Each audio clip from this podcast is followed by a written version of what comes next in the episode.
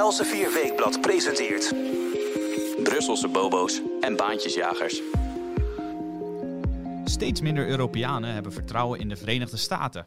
Hoe erg is dat? We gaan het erover hebben met Jelte Wiersma, onze correspondent in Brussel. Hij geeft uitleg bij zijn spraakmakende essay over een onderzoek naar het Europese vertrouwen in onder meer Amerika, Rusland en China. En over China gesproken, Chinese staatsbedrijven kopen stiekem Europese bedrijven, blijkt uit Nederlands onderzoek. En uiteraard is er ook weer aandacht voor de actualiteit in de EU. Nu de deadline voor de handelsovereenkomst tussen Brussel en het Verenigd Koninkrijk nadert, lopen de spanningen op. Is een no-deal aanstaande? Tot slot hebben we het over een groot investeringsplan van de Europese Commissie voor de Balkan, ter waarde van maar liefst 9 miljard euro. Heel veel te bespreken dus weer in deze aflevering van Brusselse Bobo's en Baantjesjagers. Mijn naam is Matthijs van Schie. Goed dat u weer luistert naar een nieuwe podcast van Els 4 Weekblad. Jelte, hartelijk welkom. Hallo. Jij hebt je nogal opgewonden over de uitkomst van een uh, recente peiling. Uh, dat was onder 23.000 Nederlanders door onderzoeksinstituut Klingendaal. Je hebt daar ook een uh, groot essay over geschreven, heel goed gelezen. Dat is ook te vinden op onze website. En in deze podcast wilde jij graag verder uitweiden over dat essay. Waarom?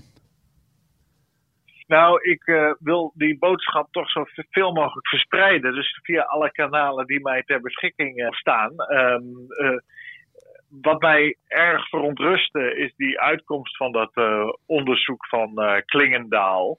Niet in de laatste plaats, omdat ik in mijn achterhoofd altijd nog rondliep met het onderzoek dat Pew uh, Research vorig jaar heeft gedaan en gepubliceerd aan de vooravond van de veiligheidsconferentie in München. die veiligheidsconferentie bestaat sinds de jaren 60 in München. En daar komen de westerse landen altijd bijeen. En um, daar is uh, Rusland vaak de gast ook, um, en vroeger de Sovjet-Unie. En um, daaruit bleek ook dat in Duitsland, Frankrijk, uh, het Verenigd Koninkrijk uh, slechts zo'n 30% van de mensen vertrouwen heeft in de Verenigde Staten.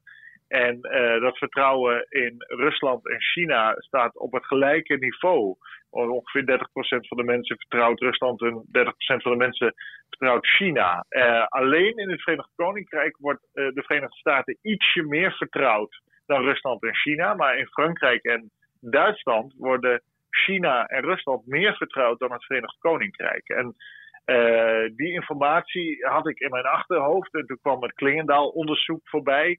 En toen dacht ik, halleluja, zeg. Uh, dan zijn wel heel veel mensen van het padje af als ze in de Verenigde Staten minder vertrouwen dan uh, China en Rusland. Want uh, de Verenigde Staten zijn de vaandeldrager van de vrijheid en de democratie die wij genieten. En dat mag nooit worden vergeten. Ja, laten we een van die conclusies uh, van dat onderzoek eruit lichten. Namelijk, de meeste Nederlanders die zijn ondervraagd zouden neutraal willen blijven in een koude oorlog tussen enerzijds de Verenigde Staten en anderzijds China dan wel Rusland. Dat beschamend, hè? Vind jij? Ja, dat vind ik heel, heel erg beschamend. Kijk, we moeten natuurlijk ons even goed realiseren dat de enige reden dat jij en ik hier in vrijheid met elkaar uh, deze podcast kunnen opnemen en luisteraars daarnaar kunnen luisteren, is dankzij de Verenigde Staten. Um, we hebben het dan natuurlijk over de Eerste Wereldoorlog, waarin de Verenigde Staten in 1917 zich uiteindelijk hebben aangesloten bij het Verenigd Koninkrijk en Frankrijk tegen het Duitse keizerrijk.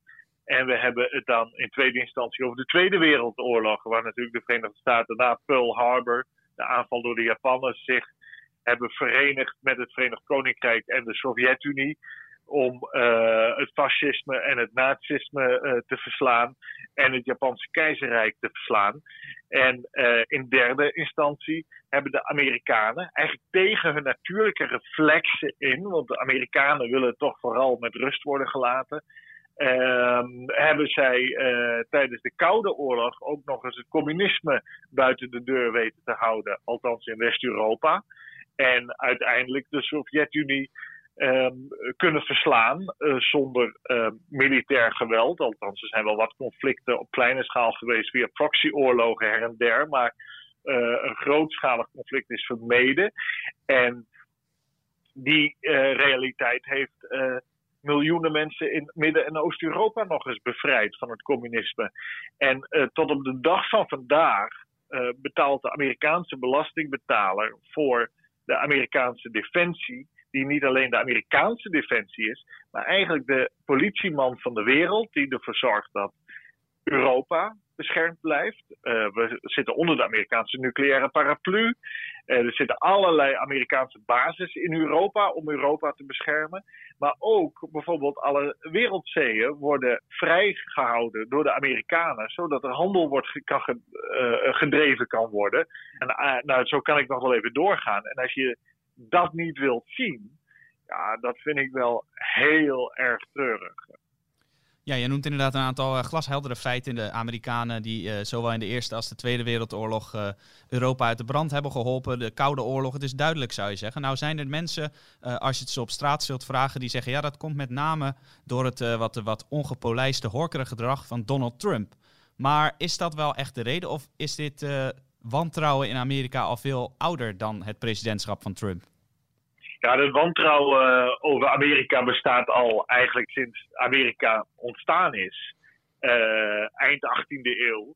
Uh, en dat is natuurlijk naar grotere hoogte gestegen in de 20e eeuw voornamelijk. En dat heeft er ook mee te maken, moet je je voorstellen, dat Amerika bestaat uit verschoppelingen uit Europa in eerste instantie. Hè? Mensen die religieuze vrijheid zochten, mensen die politieke en economische vrijheid zochten, die dat daar hebben gevonden en met groot succes hebben toegepast. En uh, uh, het, het misschien wel machtigste land ooit in de wereldgeschiedenis hebben weten uh, te bouwen.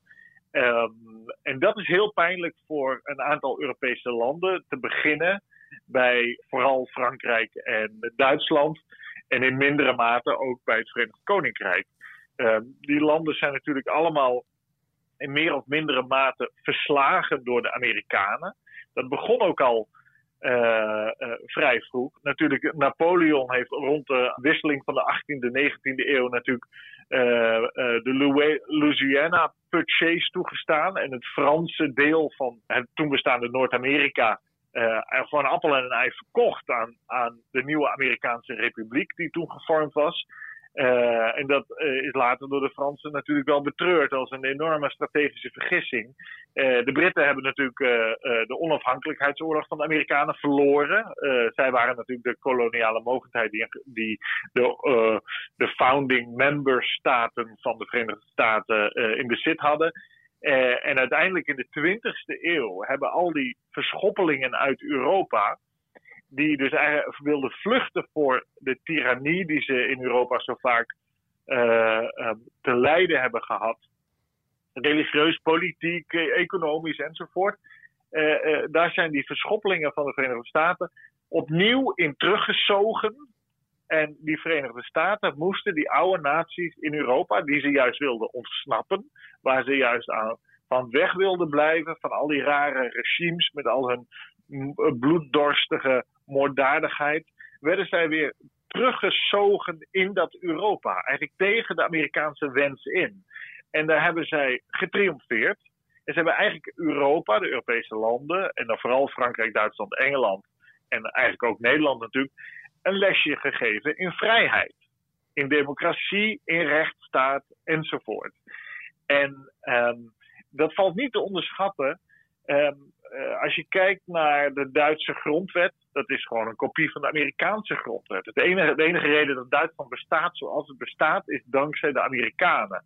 De enige reden dat Frankrijk gered is na de Tweede Wereldoorlog, want de helft van Frankrijk collaboreerde natuurlijk met Nazi-Duitsland. Uh, uh, is dankzij de Verenigde Staten. Die hebben die landen ook weer uh, teruggebracht in het centrum van de wereldpolitiek. Ook weer een plek aan de tafel gegeven. Verenigd Koninkrijk is natuurlijk ietsje anders. Die hebben natuurlijk als grote winnaar van die Tweede Wereldoorlog daar genoeg zelfrespect aan overgehouden.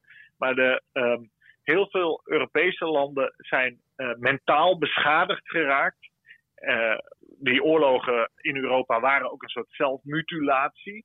En um, dat de, de, Amerikanen die hebben uh, dat moeten oplossen. En dat hebben uh, de Europeanen, de Amerikanen misschien wel nooit helemaal vergeven. Er is een heel interessant citaat. Uh, Hendrik M. Breuder heeft dat wel eens aangehaald. de Duitse journalist van Die Welt onder meer. Die zei, de, de, het is een citaat van een volgens mij Joods-Duitse filosoof. Die zei: de, de, de, de Duitsers zullen de Joden uh, Auschwitz nooit vergeven. Denk daar maar eens over na, over dat citaat. En dat, hetzelfde geldt eigenlijk voor um, die uh, Eerste, Tweede uh, Wereldoorlog en Koude Oorlog. De Europeanen zullen Amerika nooit helemaal vergeven dat Amerika die oorlog gewonnen heeft. Want daarmee heeft Amerika ook voorkomen, een aantal keren, dat er een verenigd Europa zou ontstaan. Dat moet je niet onderschatten. Uh, de wens van uh, natuurlijk velen om tot een verenigd Europa te komen. vanuit Duitsland, maar ook vanuit Frankrijk, met Napoleon en Lodewijk XIV en eerder al, is elke keer ehm, door um, het zij de Britten, het zij de Amerikanen voorkomen. En daar, uh, daar, zit, daar is grote frustratie over. Dus um, tijdens de Koude Oorlog hebben de Britten, maar vooral de Fransen en de Duitsers, wel gedaan alsof ze meer Amerikaans waren, omdat ze Amerika heel erg nodig hadden. Maar deep down zijn, is zeker Duitsland veel anti-Amerikaanser en veel pro-Russischer dan veel mensen in de gaten hebben. En um, dat is wat mij betreft zeer zorgelijk. En uh, uh, we moeten dan ook veel argwanender staan tegen, over dit soort reflexen in Duitsland. Helaas zijn de Nederlanders op dit moment niet veel beter. Ja, dat blijkt inderdaad uit het uh, onderzoek van Klingendaal onder meer. Je hebt een enorme indrukwekkende lijst aan Amerikaanse prestaties inderdaad uit het verleden genoemd. Maar, dat schrijf jij ook in jouw essay, ook in het heden is Amerika nog steeds de vaandeldrager van de vrije wereld. Hè? In wat voor opzichten allemaal? De grote eh, bedreiging op dit moment is China. En in mindere mate natuurlijk uh, een deel van de islamitische wereld en het terrorisme dat daaruit voortkomt. En dan hebben we nog Rusland. En uh, um, we weten dat um, alleen dankzij de defensie van de Verenigde Staten, bijvoorbeeld de Zuid-Chinese zee, nog steeds een vrij bevaarbare zee is. Ik bedoel, deze zee, die Zuid-Chinese zee, dat is internationaal water. Daar mag iedereen varen. Uh, maar de Chinezen claimen dat als hun binnenzee en willen uh, dat uh, alleen maar zij bepalen wie daar mag varen. Het zijn de Amerikanen die met flotilles daardoor heen varen. Vliegdekschepen geflankeerd door mijnenjagers en andere fregatten. Die ervoor zorgen dat bijvoorbeeld andere landen, de Filipijnen enzovoort, die daar ook aan liggen, dat die nog fatsoenlijk die zee kunnen gebruiken. Um, uh, het zijn de Amerikanen die de meeste kracht hebben als het gaat om uh, uh, bijvoorbeeld counterspionage tegen de Chinezen, die um, Taiwan beschermen, het Chinese eiland hè, voor de kust van mainland China, zoals dat dan wordt genoemd. het zijn de Amerikanen die uiteindelijk ook aan de kant van Australië staan, aan de, aan de kant van de Japanners staan met militaire basis was dat er allemaal niet geweest, dan waren al die landen al lang gebogen voor de macht van de communistische dictatuur in Peking. Dat moet je nooit vergeten. De enige reden dat die landen in vrijheid kunnen opereren en niet door China worden uh, tot horige gemaakt, tot slaaf gemaakt, uh, uh, is die Amerikaanse aanwezigheid daar. Um, en dan hebben we natuurlijk uh, islamitische staat. We moeten ook niet vergeten dat uh, het, zijn vooral de Verenigde Staten geweest die daar de belangrijkste militaire inspanning hebben gedaan. En de belangrijkste uh, wapenleveranties aan uh, geallieerde groepen, zoals de Koerden en anderen, hebben gedaan. Waardoor die ehm, tegen zijn gehouden. Hetzelfde geldt voor Iran. De enige reden waarom Iran wordt beperkt, is dat de Verenigde Staten daarvoor zorgen. Um, en dan hebben we natuurlijk nog ehm, Rusland. Uh, Rusland peuzelt uh, aan alle kanten aan de grenzen van Europa. En ehm, dat zien we natuurlijk in Oekraïne, tot hoogte in Wit-Rusland, maar ook in um, Abhazie hebben we dat gezien, Kirgizië en nog een aantal van die plekken. Het zijn de Verenigde Staten en alleen de Verenigde Staten die ervoor zorgen dat een aantal andere landen, zoals de Baltische Staten, die door de Verenigde Staten als NAVO-leden worden beschermd, maar ook Polen enzovoort, niet ook datzelfde arrangement van de Russen over zich heen krijgt van geknabbel aan hun grenzen en activiteiten binnen hun landsgrenzen met, met spionage enzovoort.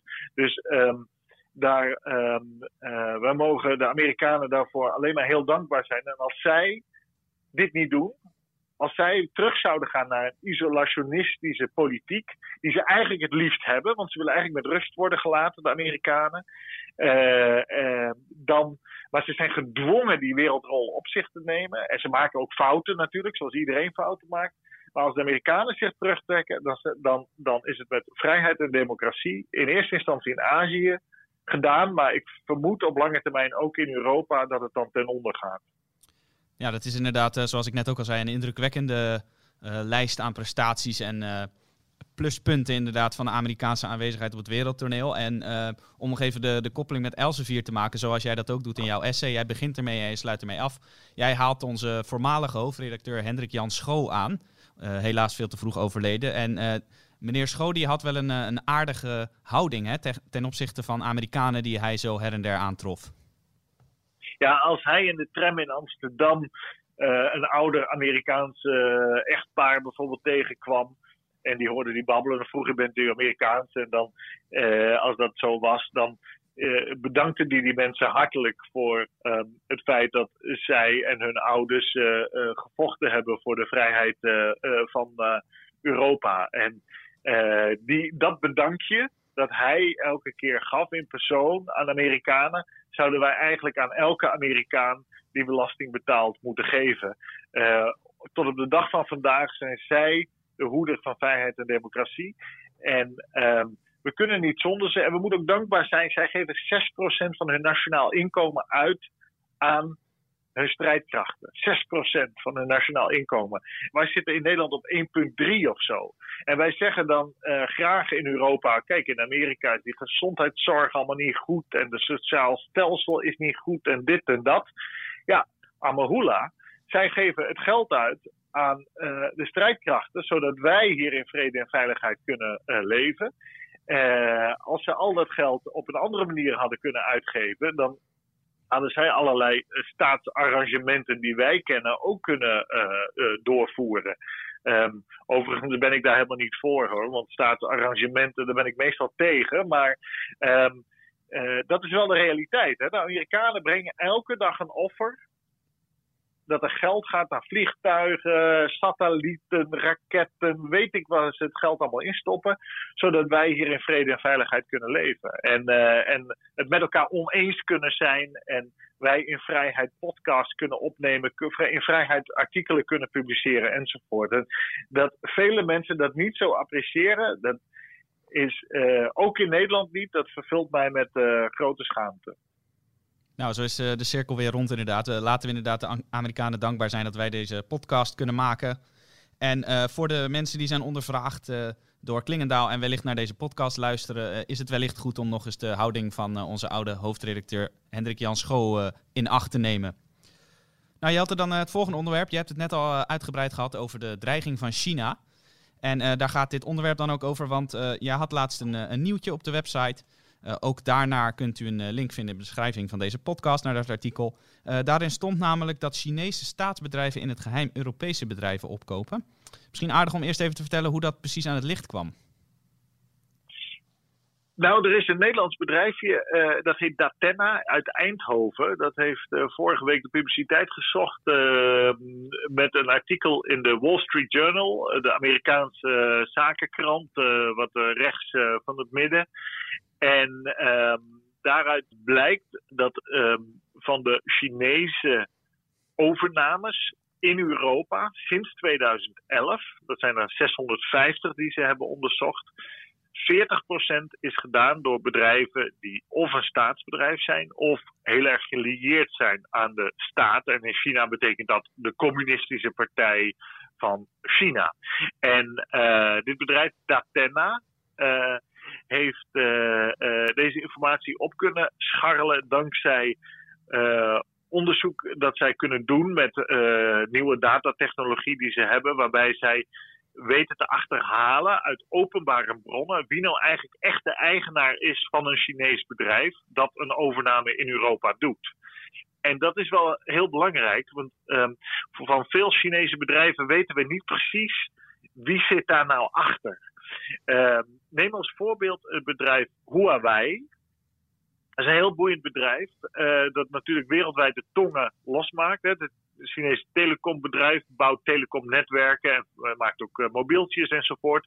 Dat Huawei was helemaal geen Chinees staatsbedrijf. Of daar was ook geen invloed van de communistische partij. Huawei was eigenlijk een loser op de binnenlandse Chinese markt.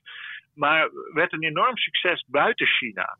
En uh, alle staatsbedrijven, die bijvoorbeeld voortkwamen uit defensie-conglomeraten uh, of andere, die zijn eigenlijk allemaal mislukt in China. En Huawei was volledig privaat, een volledig private firma. Maar is de laatste jaren door het mondiale succes steeds meer toch naar het schijnt, volgens westerse inlichtingendiensten, onder staatscontrole gekomen.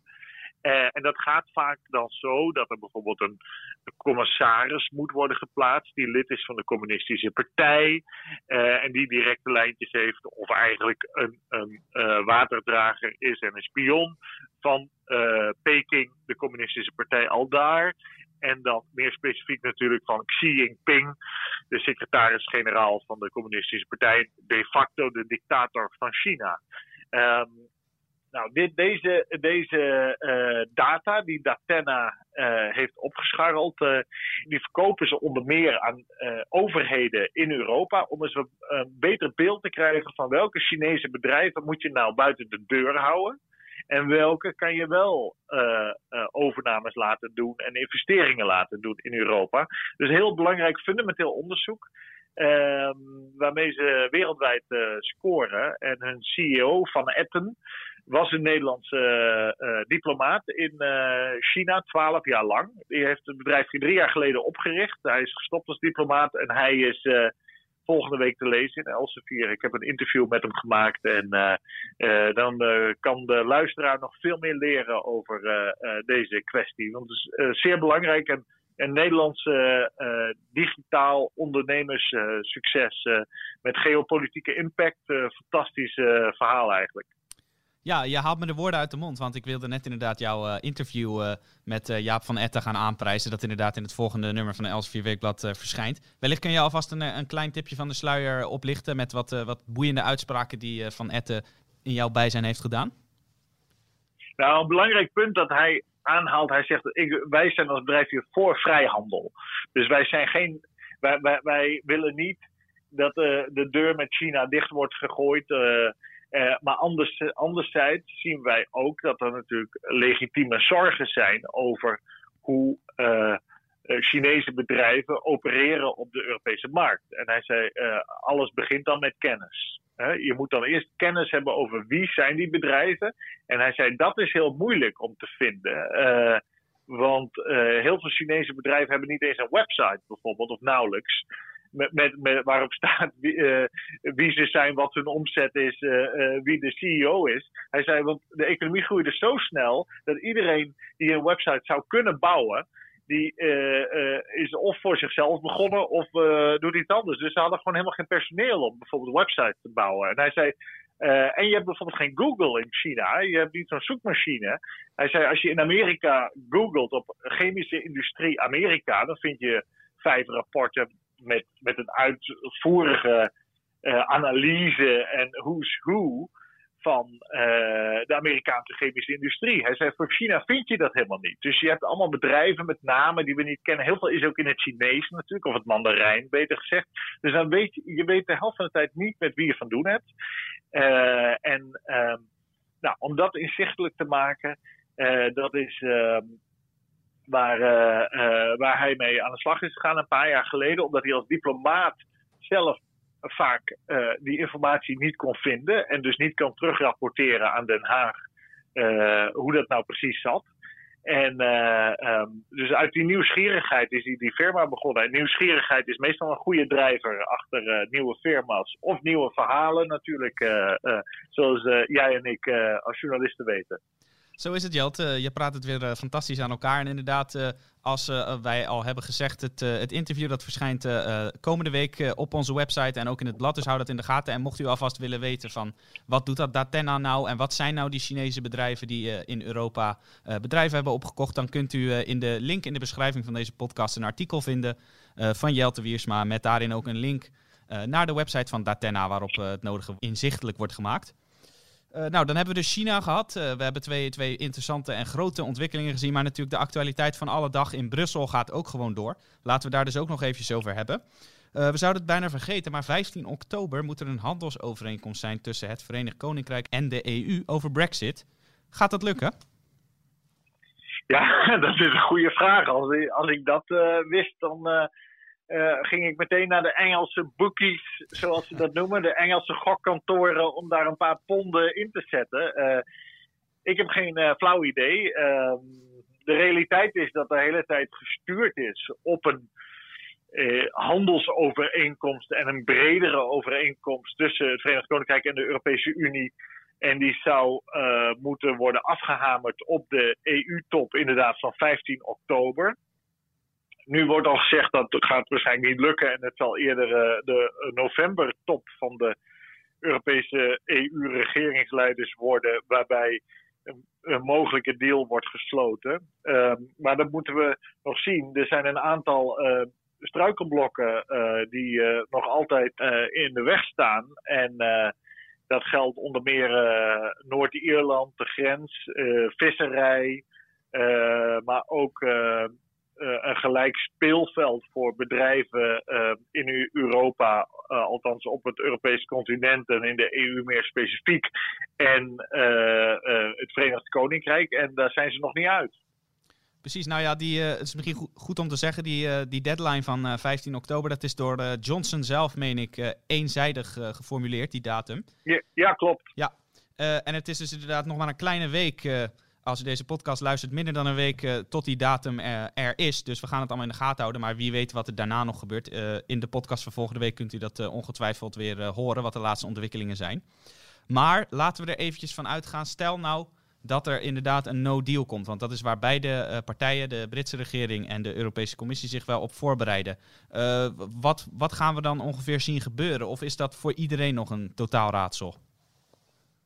Nou ja, je, je, krijgt dan meteen uh, uh, dat de relatie tussen het Verenigd Koninkrijk en de Europese Unie qua handel teruggaat naar de regels van de Wereldhandelsorganisatie uh, WTO. dat betekent dat er allerlei producten zijn die uit het Verenigd Koninkrijk komen waar een aantal procenten importheffingen op komen en dat de controle moet komen op die goederen aan de grens. Um, je krijgt dat ook uh, bijvoorbeeld op allerlei zaken als uh, het vliegen naar het Verenigd Koninkrijk. Uh, daar, daar zullen nieuwe verdragen moeten worden gesloten. Je krijgt um, op de financiële dienstverlening, dan heb je bankieren, verzekeren enzovoort, dat er blokkades komen met tra transacties. Um, nou ja, zo kan je nog wel even doorgaan. het het lijkt er wel op dat, uh, althans dat wordt in Brussel en in Londen gezegd, uh, dat 90%, uh, daar zijn ze het wel over eens wat er moet gebeuren. En dat zou eigenlijk betekenen dat er tariefvrije handel blijft bestaan, zoals die er nu ook is, tussen het Verenigd Koninkrijk en de EU. Maar uh, wat vooral nu, in de, nu bediscussieerd wordt, is Noord-Ierland. Uh, de regering van Johnson heeft um, een wet ingediend in het lagerhuis. En die is ook aangenomen, waarbij uh, de terugtrekkingsovereenkomst die de EU en het Verenigd Koninkrijk al hadden gesloten, uh, dat daar een aanpassing in wordt gemaakt. Eenzijdig door het Verenigd Koninkrijk en dat betreft dan Noord-Ierland. En dat is heel belangrijk, uh, die, dat Noord-Ierland ehm, eh, hoofdstuk in die terugtrekkingsovereenkomst, die uh, splitst eigenlijk het Noord-Ierland af van de rest van het Verenigd Koninkrijk. En je moet je voorstellen, de Ierse Republiek is wel EU-lid en blijft dat ook. En uh, onder de Goede Vrijdag Vredesakkoorden van 1997 is de bedoeling dat er geen grens meer komt tussen de Ierse Republiek en Noord-Ierland. Maar uh, wat Johnson eerder heeft afgesproken met de EU is dat er dan eigenlijk een grens komt in de Ierse Zee tussen het Verenigd Koninkrijk, en dan bedoel ik de Britse eilanden, of uh, Groot-Brittannië, excuus, Groot-Brittannië, dus het eiland waar Engeland, Wales en Schotland op liggen, en Noord-Ierland als deel van het Verenigd Koninkrijk. En dat daar dus een grens komt. en de controle zal moeten plaatsvinden op goederen die tussen Noord-Ierland en Groot-Brittannië heen en weer gaan. En dat uh, heeft Johnson dus uh, teniet gedaan met die wet die dus is aangenomen in het Lagerhuis. Nou, de Europese Commissie woest. Die zegt, ja, we hadden een afspraak, toch? En uh, die heeft nu een procedure gestart bij het Europees Hof van Justitie in Luxemburg tegen het Verenigd Koninkrijk voor het breken van dit internationaal recht. Want dat is het, en dat doen ze ook inderdaad. Ze breken het internationaal recht. En nou, gaan we, dat, dat heeft heel veel kwaad bloed gezet in Brussel. Um, anderzijds heb je de visserij. Dat is een heel emotioneel um, onderwerp elke keer. Het is een vrij irrelevante industrie. Je moet je voorstellen, visserij is 0,1% van het Brits nationaal inkomen. En in Nederland zit het ook in, in ergens in die sfeer. Het is in Nederland wel uh, eh, 0,4 geloof ik in Nederland. Um, maar dat is altijd omgeven met heel veel emotie. Want het gaat over een territorium. Wie, hè, wie heeft de zee? Het is echt een uh, principe kwestie dus. Ja, precies. En, en de, uh, in de Brexit-campagne van 2016 hebben de vissers in het Verenigd Koninkrijk zich massaal achter Brexit geschaard. Want die zeiden: wij willen onze viswateren weer terug. Want uh, toen het Verenigd Koninkrijk lid werd van de Europese Unie in 1973, is eigenlijk voor het Verenigd Koninkrijk een hele slechte deal gemaakt. Uh, die hebben uh, toen heel veel weggegeven op het gebied van visserij. En uh, ja, meer dan de helft van de vis in de Britse territoriale wateren wordt eruit gehaald door Nederlanders, Fransen en Spanjaarden en Belgen. voornamelijk. en dat zit heel veel Britten erg dwars. Niet zozeer omdat het economisch zo belangrijk is, maar emotioneel, nationale trots speelt dan een, rol. Aan de andere kant, voor Nederland, uh, Spanje en Frankrijk en België is het heel belangrijk, want heel veel van onze vissers, die, uh, en dan onze bedoel ik Nederlandse, uh, die vissen daar en die halen een groot deel van hun omzet daar vandaan. je moet je voorstellen dat zo'n kwart van de tot, tot 35 procent, als ik uh, de rapporten mag geloven, van de Nederlandse vis komt uit de Britse wateren. En bijvoorbeeld een visafslag zoals die van Urk, een van de grootste van uh, Europa. Een kwart van de schepen die daar vis aanlanden, die varen onder Britse vlag. En dat leidt er ook allemaal tot problemen op het moment dat, dat, dat er een no-deal komt. Dus um, daar zit um, een enorme uh, bobbel. Um, en daar speelt nog mee dat Michael Gove, dat is eigenlijk de sterke man in de Britse regering als het op Brexit aankomt. Uh, die uh, komt uit Schotland en, die en daar zijn een aantal havens. Peterborough in Schotland is de grootste vishaven in het Verenigd Koninkrijk. En zijn ouders die hadden een visbedrijf. En uh, dat visbedrijf hebben ze uiteindelijk verkocht, mede uh, uh, met het oog op de toetreding tot de Europese Unie destijds, in de jaren zeventig, omdat zij geen toekomst meer zagen, omdat ze zagen dat ze zouden worden weggevaagd door de Nederlanders en andere vissers. En dat maakt dus ook bij hem nogal persoonlijk wat emoties los. Ehm, dus of ze die knoop kunnen ontwarren, dat moeten we gaan zien. En ja, een laatste punt is staatssteun. Dat is een, uh, een level playing field, een gelijk speelveld. Dat is een enorme kwestie. Uh, dat valt niet te onderschatten. Ja, dat is ook een van jouw uh, stokpaardjes hè, als het gaat rondom uh, Brexit en de Europese Unie. Inderdaad, het gelijke speelveld, dat is wel echt een van de kernpunten. Ja, dat is niet, niet per se mijn stokpaardje, maar dat is gewoon een, een kerndiscussie. En dat is wel begrijpelijk. Dat heeft dat is begrijpelijk vanuit twee kanten. Je moet je voorstellen, onder de uh, eh, EU-interne marktregels, waar het Verenigd Koninkrijk tot en met 1 januari uh, volgend jaar nog onder valt, uh, mogen bedrijven uit landen vrijelijk met elkaar handelen en zich vrij vestigen in andere landen. Maar minstens zo belangrijk, er zijn allerlei regels wat betreft staatssteun en ook minimumstandaarden qua uh, producten, dus waar zij aan moeten voldoen. Dat gaat om milieustandaarden, maar ook al bijvoorbeeld uh, uh, bescherming van werknemers, wat betreft veiligheid, gezondheid enzovoort. Nou, al die standaarden die gelden in het Verenigd Koninkrijk, die gelden in Nederland, die gelden in Griekenland en, en Estland en alles wat ertussen ligt. het Verenigd Koninkrijk wil heel graag onder die standaarden uit.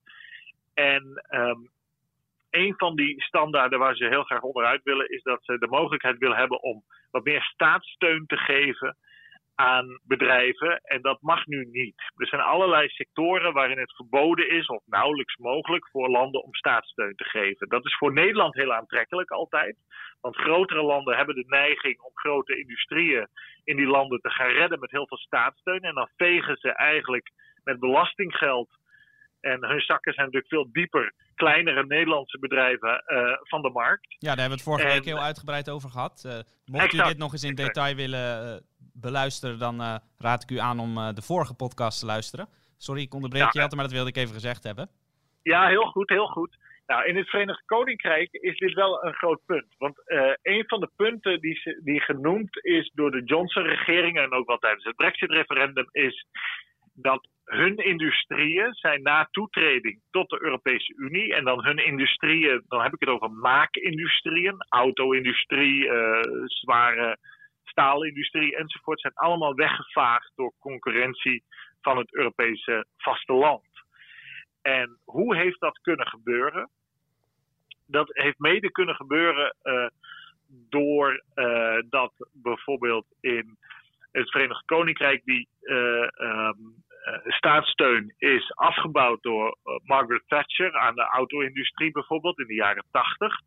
Uh, terwijl in bijvoorbeeld ehm, landen zoals Duitsland en Frankrijk via allerlei constructies de staat nog wel degelijk heel veel geld in grote bedrijven heeft gepompt of aandeelhouder is van grote bedrijven. Je moet je voorstellen, zo'n bedrijf als Volkswagen is bijvoorbeeld eigendom met een gouden aandeel van een Duitse deelstaat. Dat weten veel mensen niet. Uh, en um, die uh, Engelse industrie is in die concurrentieslag eigenlijk helemaal weggevaagd. En uh, dat maakt de Britse economie heel kwetsbaar.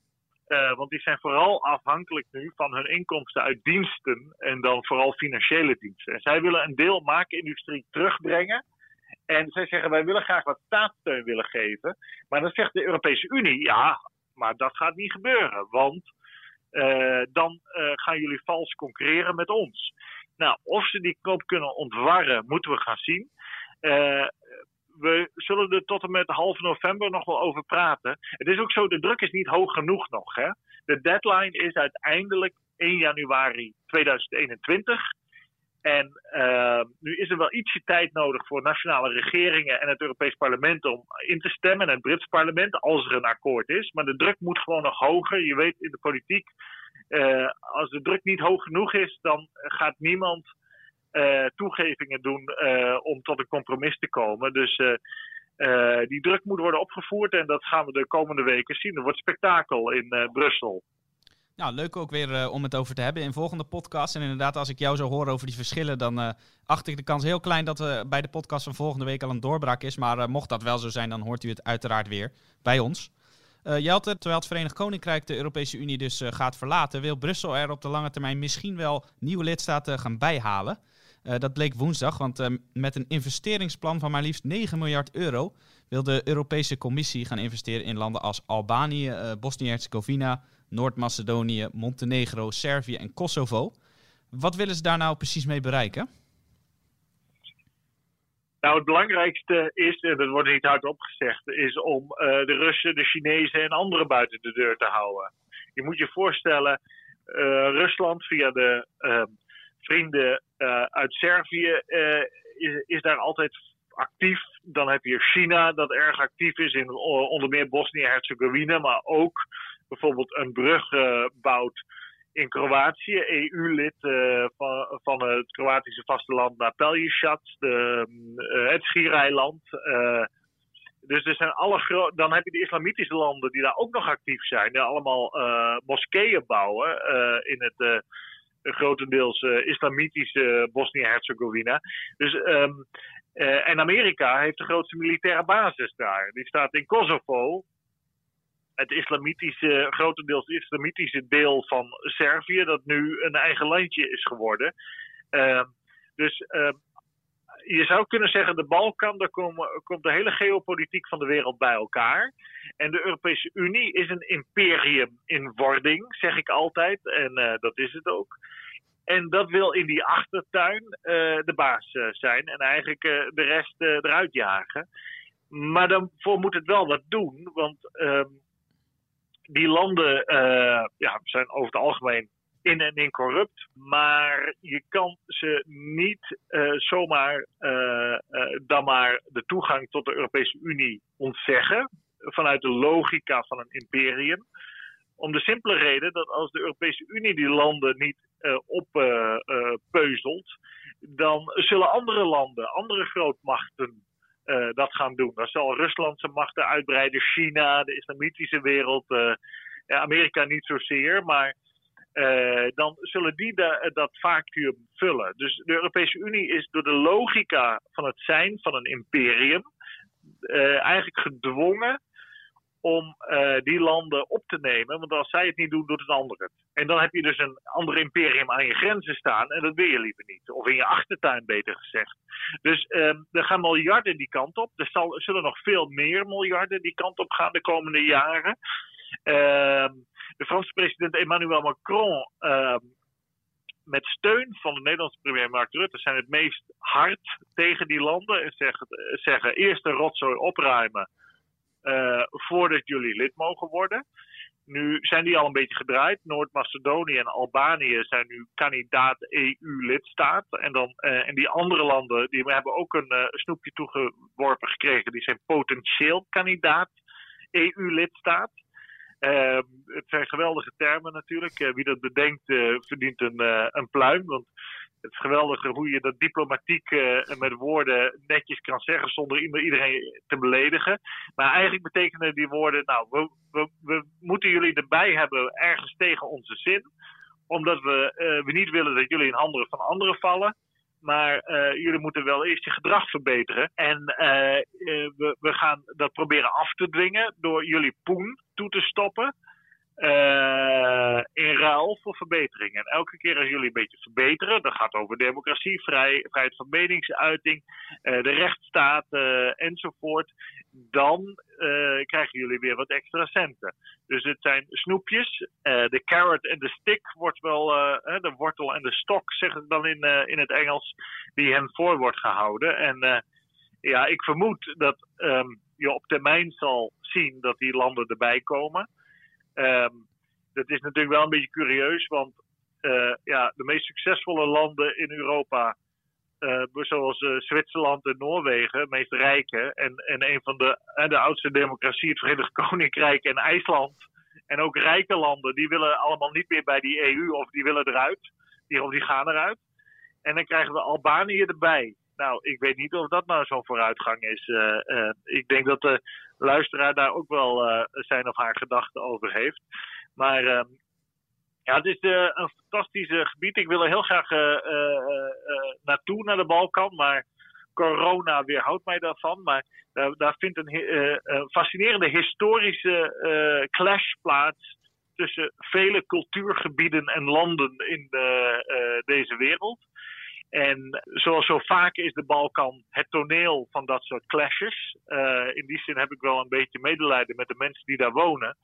Uh, uh, want zij zijn elke keer op een of andere manier speelbal van grootmachten. En hoe dit nu weer gaat aflopen. de vorige keer liep het een beetje uit de hand een Eerste Wereldoorlog met ook nog een tweede helft, een Tweede Wereldoorlog. Laten we hopen dat het uh, dit keer niet zo ver komt en dat die 9 miljard misschien uh, uh, tot enige rust daar leiden. Maar het kan zomaar zijn dat het deze spanningen opjaagt, omdat andere landen dan hun inspanningen ook gaan vergroten. Dus ik ben heel benieuwd hoe dat gaat aflopen. Spannende tijden en ontwikkelingen inderdaad om in de gaten te houden. En Met jou eh, en alle luisteraars eigenlijk hoop ik eh, mee dat uh, de coronacrisis snel voorbij is. Zodat je inderdaad daar weer op bezoek kunt gaan om reportages ook te maken voor Els 4 Weekblad. Tot die tijd kunt u uiteraard hier volgen wat er allemaal gebeurt in die, vergeef me de slechte woordgrap, in die speelbalkan. Jelte. Bedenk je dat nu net? Ja, of, ja uh... jij zei net speelbal en toen dacht ik, hé, hey, speelbal kan. Nou ja, er moet ook nog een beetje humor af en toe hè, in deze, in deze loodzware podcast. je hebt gelijk. Uh, gelukkig zorg jij die voor die nood, uh, Matthijs. Ja, dat kunnen we wel gebruiken hè, in deze tijden in meerdere opzichten. Jelte, hoe dan ook, hartstikke bedankt weer voor jouw bijdrage. We zijn aan het einde gekomen van deze podcast. U, de luisteraar, wil ik ook hartelijk bedanken voor uw aandacht. En uh, wij wensen u natuurlijk, uh, zoals elke week, weer alle goeds toe. Blijf gezond in deze rare tijden en graag tot de volgende keer. Daarmee zijn we aan het einde gekomen van deze podcast. Mijn naam is Matthijs van Schie en ik wil u ook hartelijk danken voor het luisteren. Bent u nou benieuwd geworden naar de artikelen die we zojuist hebben besproken in deze podcast? Die kunt u allemaal lezen in Els4 Weekblad of op onze site. Voor een abonnement, waarbij u ook onbeperkte digitale toegang krijgt, kunt u surfen naar www.els4weekblad.nl. Daar kunt u zich ook abonneren op onze podcastseries. Dat kan ook door in uw favoriete podcast-app, bijvoorbeeld Spotify of iTunes, te zoeken op Els 4 Weekblad. Dit was het voor nu. Graag tot de volgende keer.